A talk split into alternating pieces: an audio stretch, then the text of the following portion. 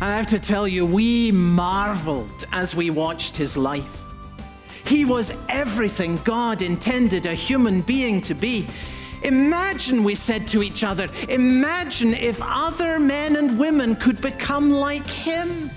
Welcome to Open the Bible with Pastor Colin Smith. I'm David Pick. And Colin, when we hear the Christmas story, we often think about the people involved, Joseph, Mary, Herod.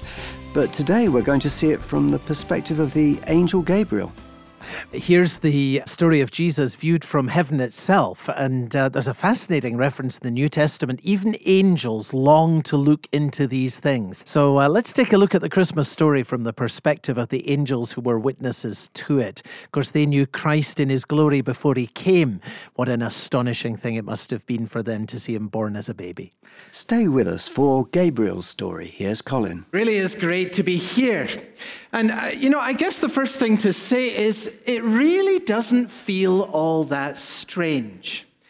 Because you see, every time you worship, my colleagues are here. So this is a familiar place. And the truth is that my colleagues are around you far more than you probably think. You know, the great privilege of my life is to stand in the presence of God. I see how the divine love flows between the Father and the Son and the Spirit, and then from them to us all. But what I want you to understand today is that you can experience the love of God in a way that is beyond anything I can ever know. Let me tell you about it. See, our Father has made three orders of creation. There are the animals. They have bodies, but they don't have souls. Then there are us, the angels. We have souls, but we do not have bodies. We can appear, as you know, but we have no physical form. Then there are you, the humans. You are body and soul knit together in a strange and wonderful union, which to us is endlessly fascinating. You know, we are amazed at how often human beings miss the unique glory of your creation. It used to make us laugh, you know. In past generations, your scientific materialists dismissed the spiritual, and they placed all their interest in the physical as if a human being were no more than a highly developed animal or a programmable machine. Had they never heard of love? Did they really believe that what they experienced in the birth of a child or around the Christmas tree with the family was just the chemical stimulus of something going on in the brain?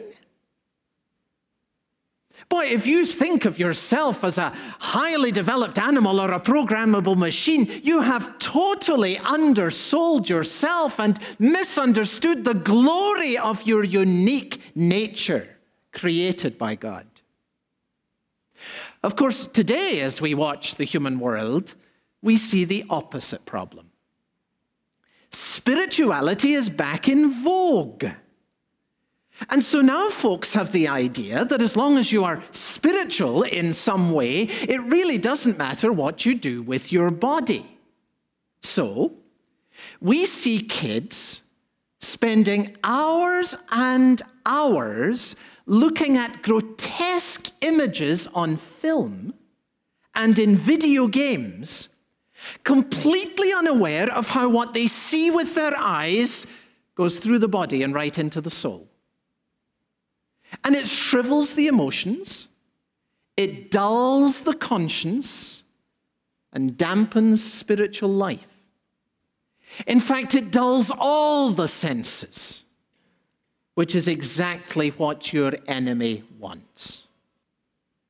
Now, just a word of personal introduction before I get into my story. Did you know that there are only two angels mentioned by name in the Bible, apart from the other fallen one who I won't speak about today? But one's name is Michael, my colleague, the archangel. The other is me, Gabriel.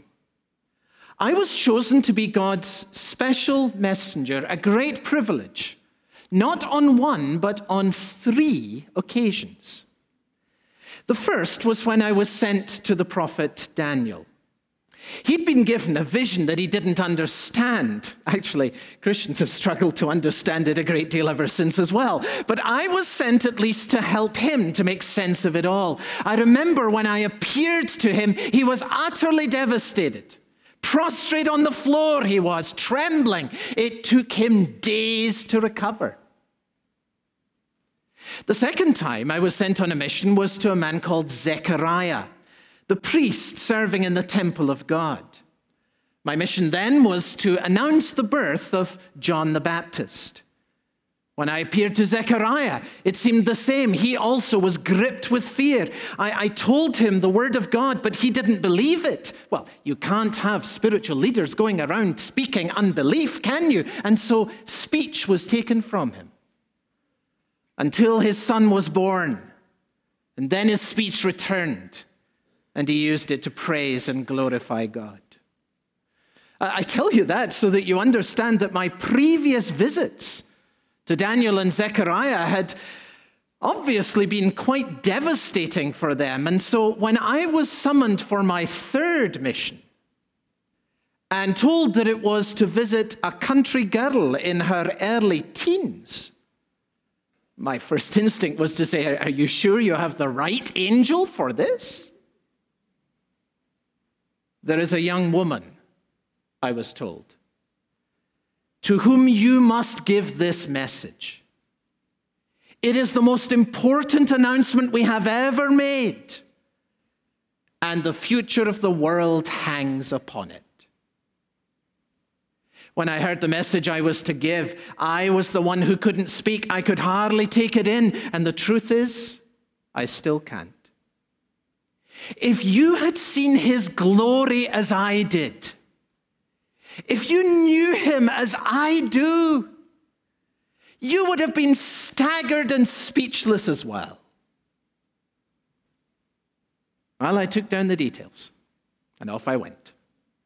Not to Jerusalem, not to the temple, not to a daughter of Caiaphas the high priest, but to a peasant girl in a despised, down-in-the-heel community called Nazareth. Why she was chosen, I cannot say. God's choices are as inscrutable as they are glorious. All I can tell you is that he also has the right to choose. Her name was Mary, and she was a virgin. She was already pledged to be married to a man called Joseph, who was in the line of descent that came from David. Their marriage was planned, but it had not yet taken place. When I appeared, I gave her my warmest greeting. "Greetings," I said, "you who are highly favored, the Lord is with you." Honestly, I don't know who was more afraid, she of what was happening, or me as to how she might respond. I mean, if she were to scream and run away, what was I to do next? It was obvious to me that she was a woman of great faith. And she seemed to sense that I had come as a messenger from the Lord. I saw how much she was troubled, and so I said to her, "Don't be afraid, Mary. You have found favor with God."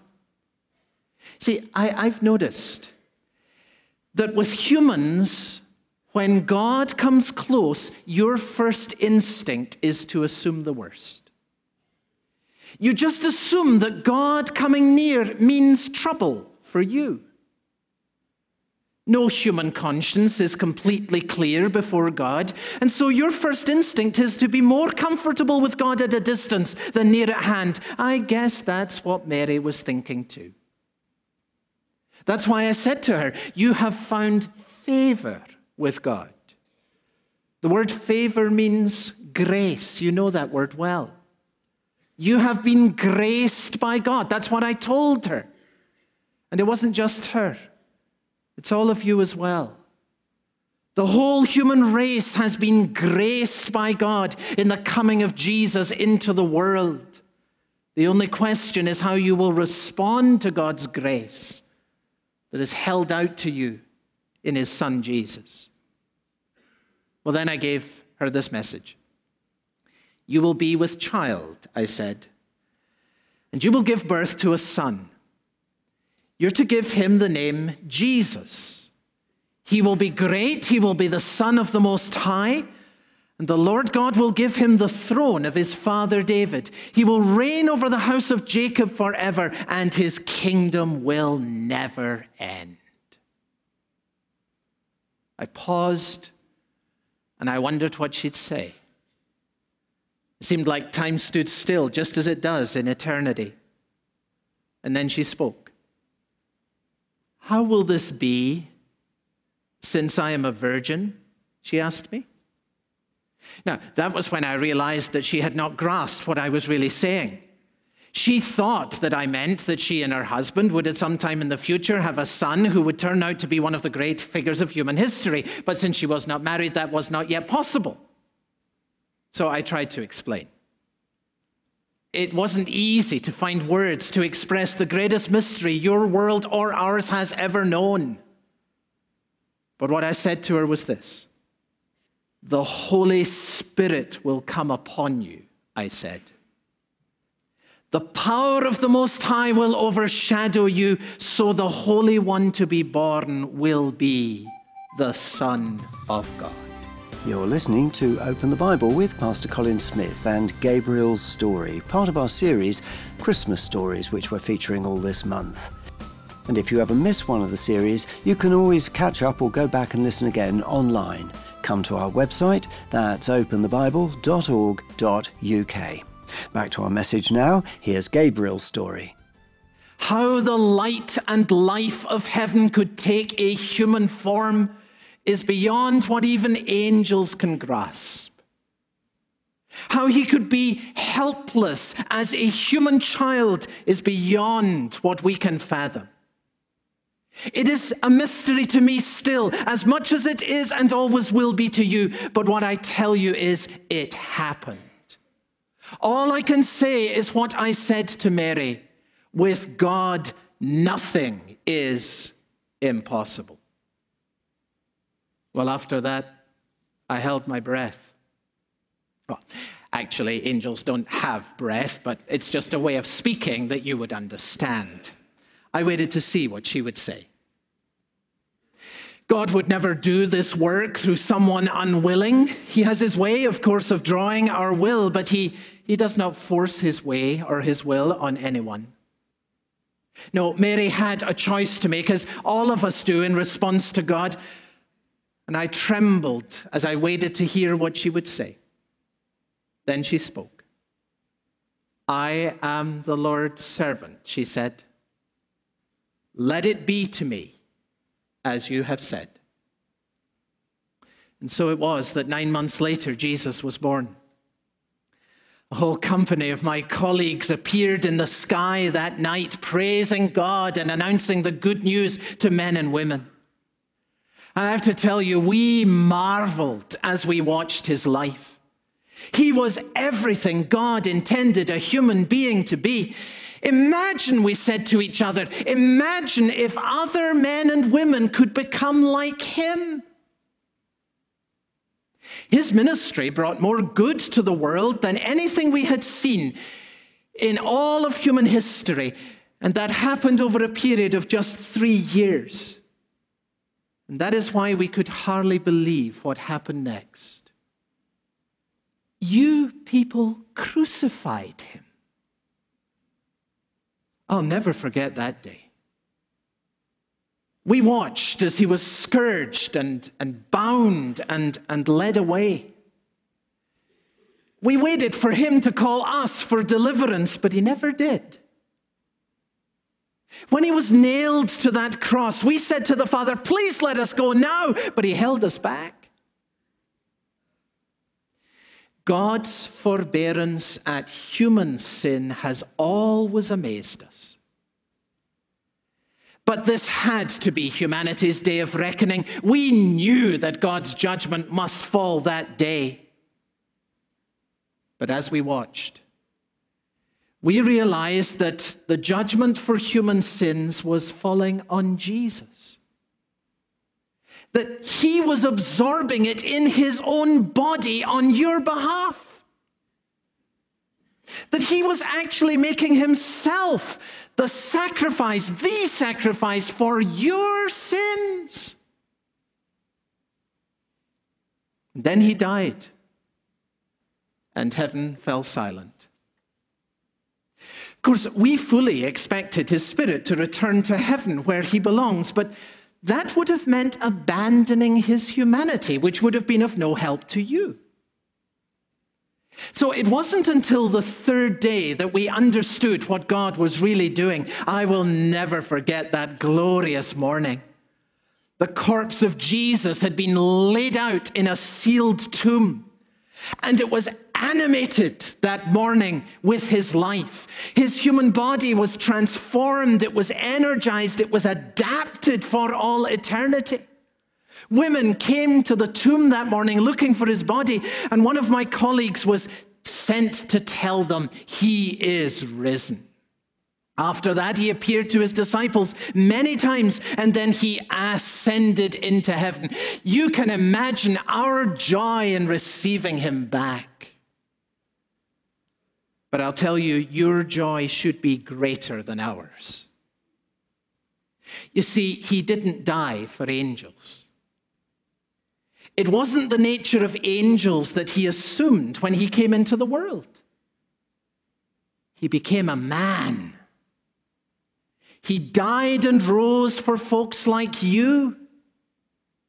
And there's a man in heaven, and his name is Jesus. He's there for you. He's the pioneer. He's the first of many men and women who will become like him and share his resurrected body, soul, his risen new humanity into everlasting life. He's your hope. He's your Savior. He's your King. He's your Lord. Now all the talk up there is about the day of his second coming. I'll be with him then. So will Mary and Joseph and all of the disciples, along with everyone else who has ever put their trust in him. And all his people who are still living will rise to meet him in the air. You'll see me then, though you'll be much more interested in him. You know, talking about seeing angels, it reminds me, sometimes we hear people say, oh, if only I could see an angel, then I would believe. As if an appearance from one of us could be greater than what God has already done in Christ. My colleagues did a fair bit of appearing before he came, but since he's come, you shouldn't expect to see us today. We're always at work, but since he's come, there is nothing that we can add to what God has revealed in him. Candles are of great value in the darkness. But what would be the point of lighting a candle in the brilliance of the midday sun? I've only got a couple of minutes, and then I really must fly. So let me just say this. There are some things known to us that are hidden from you. And there are some things known to you that are hidden from us. We can't imagine what it's like to be forgiven, to be reconciled, to share the nature of Christ, and to have his spirit living within your own being. See, we have not experienced your tragedy, so we cannot imagine the joy of your restoration. We've never been lost, so we cannot know what it is to be found. We have not sinned, so we cannot know what it really is to be forgiven. We are his servants. But you are his sons and his daughters, adopted into his family for all eternity. The intimacy with God that is possible for you is staggering to us. We see his presence, but you share his nature. He has made himself one with you and bound himself to you forever. That's why I said you can experience the love of God in ways that are beyond anything that is possible for me. But then there are other things that are known to us and hidden from you. You can't imagine heaven or hell. I've seen them both. You can't begin to imagine what he has saved you from or what he has saved you for. But having seen it, I tell you, we find it staggering that so many human beings give such little thought to their eternal future, living as if this fleeting world that is passing away was everything, totally unaware of the eternity that is just beyond the line of your sight. Jesus came into the world to seek and to save the lost. We see men and women losing their way all the time. I have to tell you that whenever anyone repents and comes back to him, there is such joy and celebration among all the angels of heaven. God is for you. And however far you may be from him at this very moment, he wants you back. And this is why Christ has come into the world. Believe in him, and you will not be disappointed. Follow him, and you will never go wrong. Live for him. You will find your life's true meaning and your purpose. And I know that I speak for all of my colleagues when I say that Jesus Christ is our greatest joy. Is he yours? See, that's how you know if you belong to heaven. Christ is the joy of heaven. And he's the joy of all who belong there too. That's my story. And so may God bless you and give to you very, very wonderful and a very happy Christmas. What a fantastic insight today into the Christmas story, that our freedom to enjoy eternity with Jesus is even greater than that of the angels. You're listening to Open the Bible with Pastor Colin Smith and Gabriel's story, part of our larger series, Christmas Stories. And if you've missed any of the series, or if you'd like to go back and listen again, you can do that by going online. Come to our website, openthebible.org.uk. You can now also enjoy listening to Pastor Colin Smith's teaching as a podcast, if that's better for your schedule. You can find our podcasts on any regular podcasting site. Just search for Open the Bible UK and subscribe to receive regular updates. Open the Bible is supported by our listeners, and this month, if you're able to begin supporting Open the Bible with a new donation in the amount of £5 per month or more, we'd love to thank you by sending you a book of prayers called Valley of Vision. Colin, who would you say this book is for? Oh, for every Christian who wants to pray. And it's beautifully laid out to help us in different areas of prayer. So there are prayers here that will help you in expressing worship to God. There are prayers here that will help you in confessing sin to God. Prayers here that will help you in bringing your own needs to God. And they're beautifully crafted. These are prayers that have come down to us over centuries from Christian believers who have crafted words that really help us speak from the heart to God. I just love this. I mean, for example, here's one of the prayers speaking about how the broken heart is the healed heart. The contrite spirit is the rejoicing spirit. The repenting soul is the victorious soul. To have nothing is to possess all, and to bear the cross is to wear the crown. Well, you know, you read things like that. They're not only prayers that you can offer to God, but they stimulate and they enrich the mind and the heart. This is a marvelous resource for a Christian to have. I would love that there was a copy in every Christian home, because it's really going to help stimulate prayer to God. Well, we'd love to send you a copy of this book if you're able to set up a new donation to the work of Open the Bible in the amount of £5 per month or more. Full details of this offer and lots of other information and resources on our website, openthebible.org.uk. You've been listening to Open the Bible with Pastor Colin Smith. I'm David Pick, and I very much hope you'll join us again soon.